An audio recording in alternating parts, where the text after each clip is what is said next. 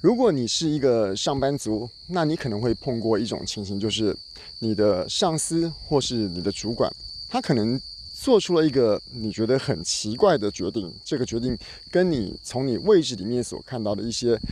现况，觉得可能不太相符，又或者是说呢，你跟你主管的这个工作的层级或是位置有一段差距，他可能离第一线比较远，你离第一线比较近，所以有些时候呢，从这个上级跟下属中间所看到的世界不太一样，而我们从下属这边给了上级一些建议，或者是想要说服他做一些改变的时候呢，可能没有办法得到这个上级的首肯，没有办法说服你的主管。这个时候忍不住就会想说：我这件事情明明是对的，我这件事情明明是有道理的，那我为什么要说服我的主管？我的主管都不听我的呢？那如果你也有这样子的问题的话，那我们就来听这一集的节目。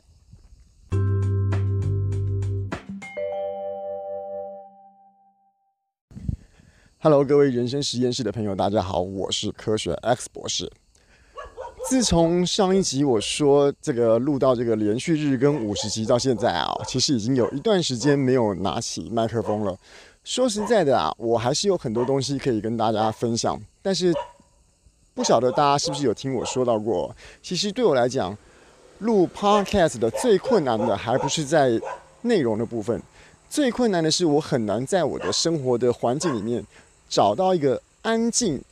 可以录音的空间跟时间。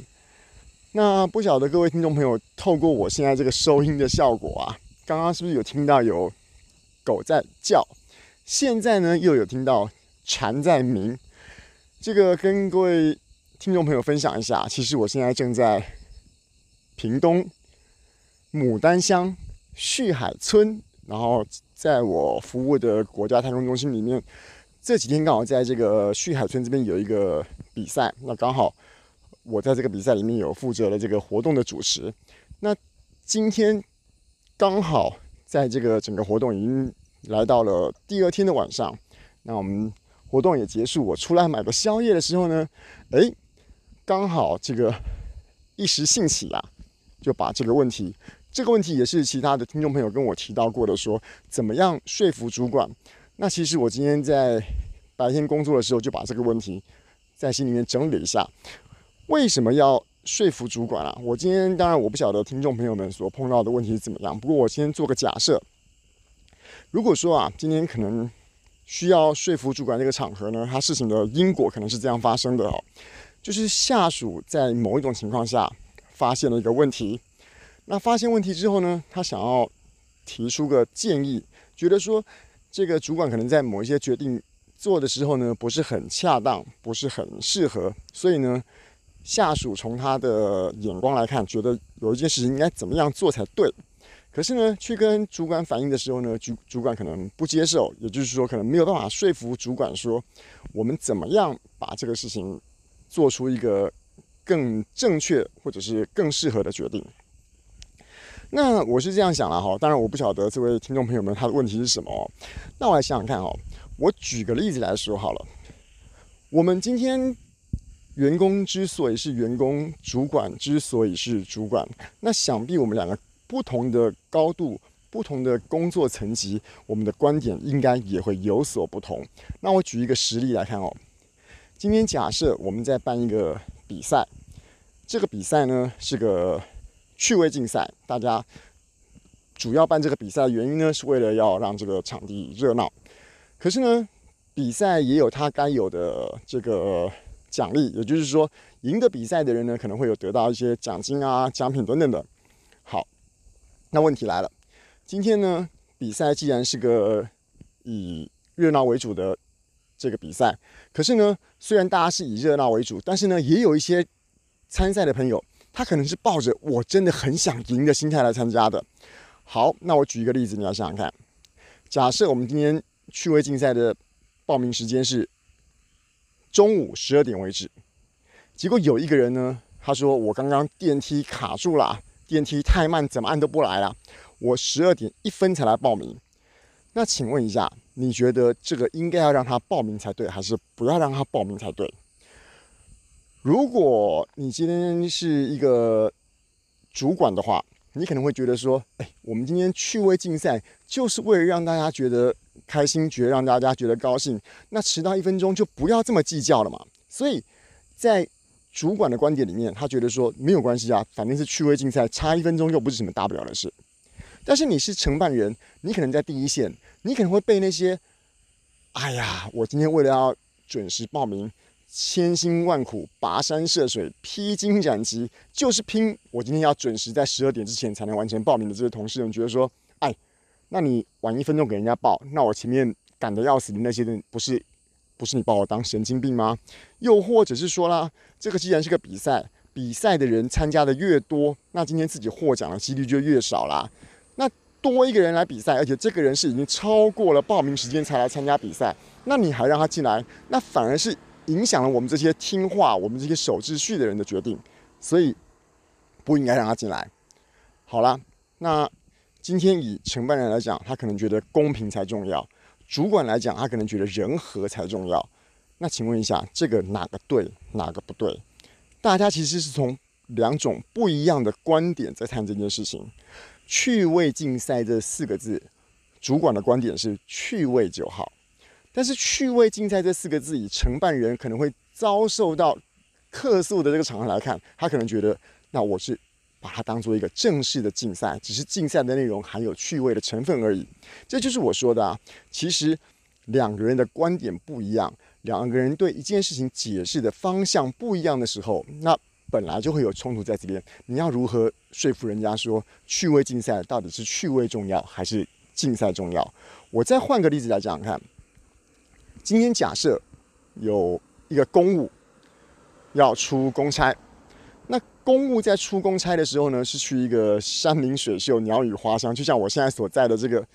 屏东牡丹乡旭海村一样。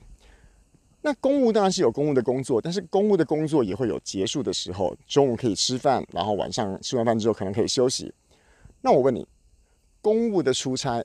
家属可不可以跟着去？也就是说，今天我自己利用了这个公务，然后出公差，可能会有交通费，可能会有住宿费。那我的家人可不可以这个时候一起自费跟着你去这个地方走走？然后呢，在不一样影响你工作的情况下呢，会跟你有一些互动。那讲到这个问题，可能会有人觉得没关系啊，反正就一起去嘛。你上班还是上班，然后呢，家人只是跟你一起去到到了那个乡镇，然后呢，在你下班工作结束之后才会跟你有些相处。可是也可能有人反对啊，说：“哎，怎么可能家人跟着去你不会受影响呢？今天工作就是工作，玩就是玩，请把玩跟工作彻底的分开。”那通常会觉得可以的人，一定是今天这个大家一起去的这个受益者啦，也就是员工本人啦，因为员工想要跟。家人一起去，那员工当然会支持啊。可是想想看，以主管来说，主管他渴望的是这一次工作能够完圆满的完成。那圆满的完成，如果有家人在旁边的话，或多或少一定会对工作效率产生一些影响。又或者啦，如果家人跟着一起去这个工作场域的路上，有发生一些什么意外，或者是一在一起在行动的过程中有人哎食物中毒啦，或者是被虎头蜂咬啦。那是不是也在公司的这边留下一个比较不好的记录？那讲到这边，你应该可以了解啊。除了刚刚我所说的这个，同样一件事情，两个人可能会用不同的观点来各自表述之外，其实以立场来讲，立场也会让自己有不一样的论点出现。就像我刚刚说的，以出差来讲，主管的立场是希望事情圆满完成，不要有任何的意外，同人的立场可能觉得说，反正我都一趟路出门了，为什么我的家人不能够自费的来一起参加？好了，那我再讲讲个立场的例子来跟大家看看。今天啊，你是上班族，你要听主管的，你跟主管的看法有所冲突的时候，你想要说服他。但是你再想想看啊，你的主管是不是也是另外一个上班族？他既然是另外一个上班族，那他有没有可能也需要去面对？他的一个主管，当今天做出一个你觉得可能你的主管做出一个莫名其妙跟神经病一样的决定的时候，说不定他的主管也对他下了一个他觉得莫可奈何、比这个神经病更神经病的决定。所以我们既然是面对我们的主管，那他也要面对他的主管的话，是不是两个人在彼此的立场上都有自己需要应付的那一关？好啦，那如果你现在能够听懂我讲的这个立场上的不同的话，你今天你要做的事情是，你能够把你的员工立场跟他也是别人的员工的立场两方面通通顾得到。他想的是什么？你想的是什么？并不是一定是大家都朝着你，也就是我们身为员工的这一方觉得对的那一方来做决定，因为我们的立场跟他的立场其实就是不一样的立场。好了，那我讲到这里，你大概可以了解，我并不是那么的支持所有的员工说，我们有事情跟主管不合的时候，我们要想尽办法说服主管。我反而是在从观点、从立场两个角度上来看。要不要说服主管这件事情？好了，那话说回来啦，我们毕竟是有一个想法，这个想法是在我们的眼界里面对公司好的，而且呢，我可能也真的认定了，真的是我的主管不应该。今天如果主管给我们一个神经病的指令，这个神经病的指令是来自他的主管，也是个神经病的话，那我们应该要做的是不是把这个？大家上下交相神经病的风气给改过来，我到底应不应该这样子做？那我这边给大家一个答案。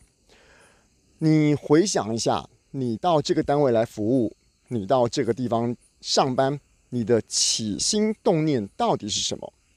你会跟我说，上班是为了钱。没错，我们每一个人上班都是为了钱。如果没有钱，我再怎么热爱这份工作，我再怎么喜欢这个工作的本质，没有钱我也不会来。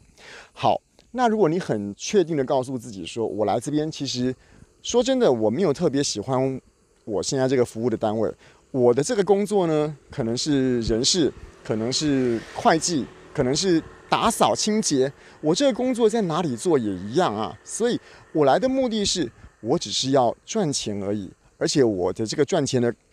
本质，不管去哪里做的事情，可能也都一样差不多。我就是为了赚钱而已。那你就想想看，其实啊，你就只要，你就只要按着你的主管交办的工作就可以了。反正你的目标就只是要拿薪水，那你就可以，可以在这个单位里面，在你的主管底下把日子过，日子过了，时间到了，薪水自然就会来。那你。如果是这样子的话，有必要去说服你的主管吗？那再换一个角度来看，如果你今天对这个工作有理想，真的有你的抱负，你真的希望在这个工作里面能够有一些学习，有一些成长，甚至于是你有一些真正的贡献，那我就强烈的建议你，强烈的鼓励你，你一定要照着你的想法，照着你的心之所向，把你觉得不应该，把你觉得不正确。把你觉得主管应该要怎么修改的那个事情，勇敢的跟他说，即使说了之后他未必会采纳，即使说了之后他未必会被你说服，因为我们来到这个地方工作的目的是有我们的心意在里面，我们有我们想要完成的事情，有我们想要达成的目标。那这样子的话，如果我们今天看到不公不义、不正确，甚至于是那些神经病的决定，我们还没有大胆的讲出来的话，那是不是有违我们今天来上班除了钱之外，我们真正想要追求的那个目标？好了，讲到这里啦，你应该可以了解啦。当你看到你的身边有一些莫名其妙的事情，这些莫名其妙的事情，你想要给你的长官一些建议，甚至于是说服他做一些改变的时候，你到底要怎么说服他？我觉得这个问题可能还不是重点，真正的重点是你到底要不要去说服他，而你到底要不要说服他，这个问题的答案就在于你到底是为了什么才来这个单位上班的。好了，今天的人生实验室就在屏东牡丹乡的旭海村跟大家分享到这个地方啦，给大家再听三秒钟旁边的这个蝉叫声之后，我就跟大家说再见喽，拜拜。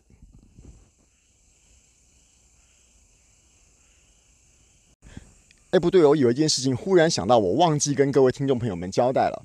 这个在二零二二年八月二十二号晚上九点的时候，我跟一个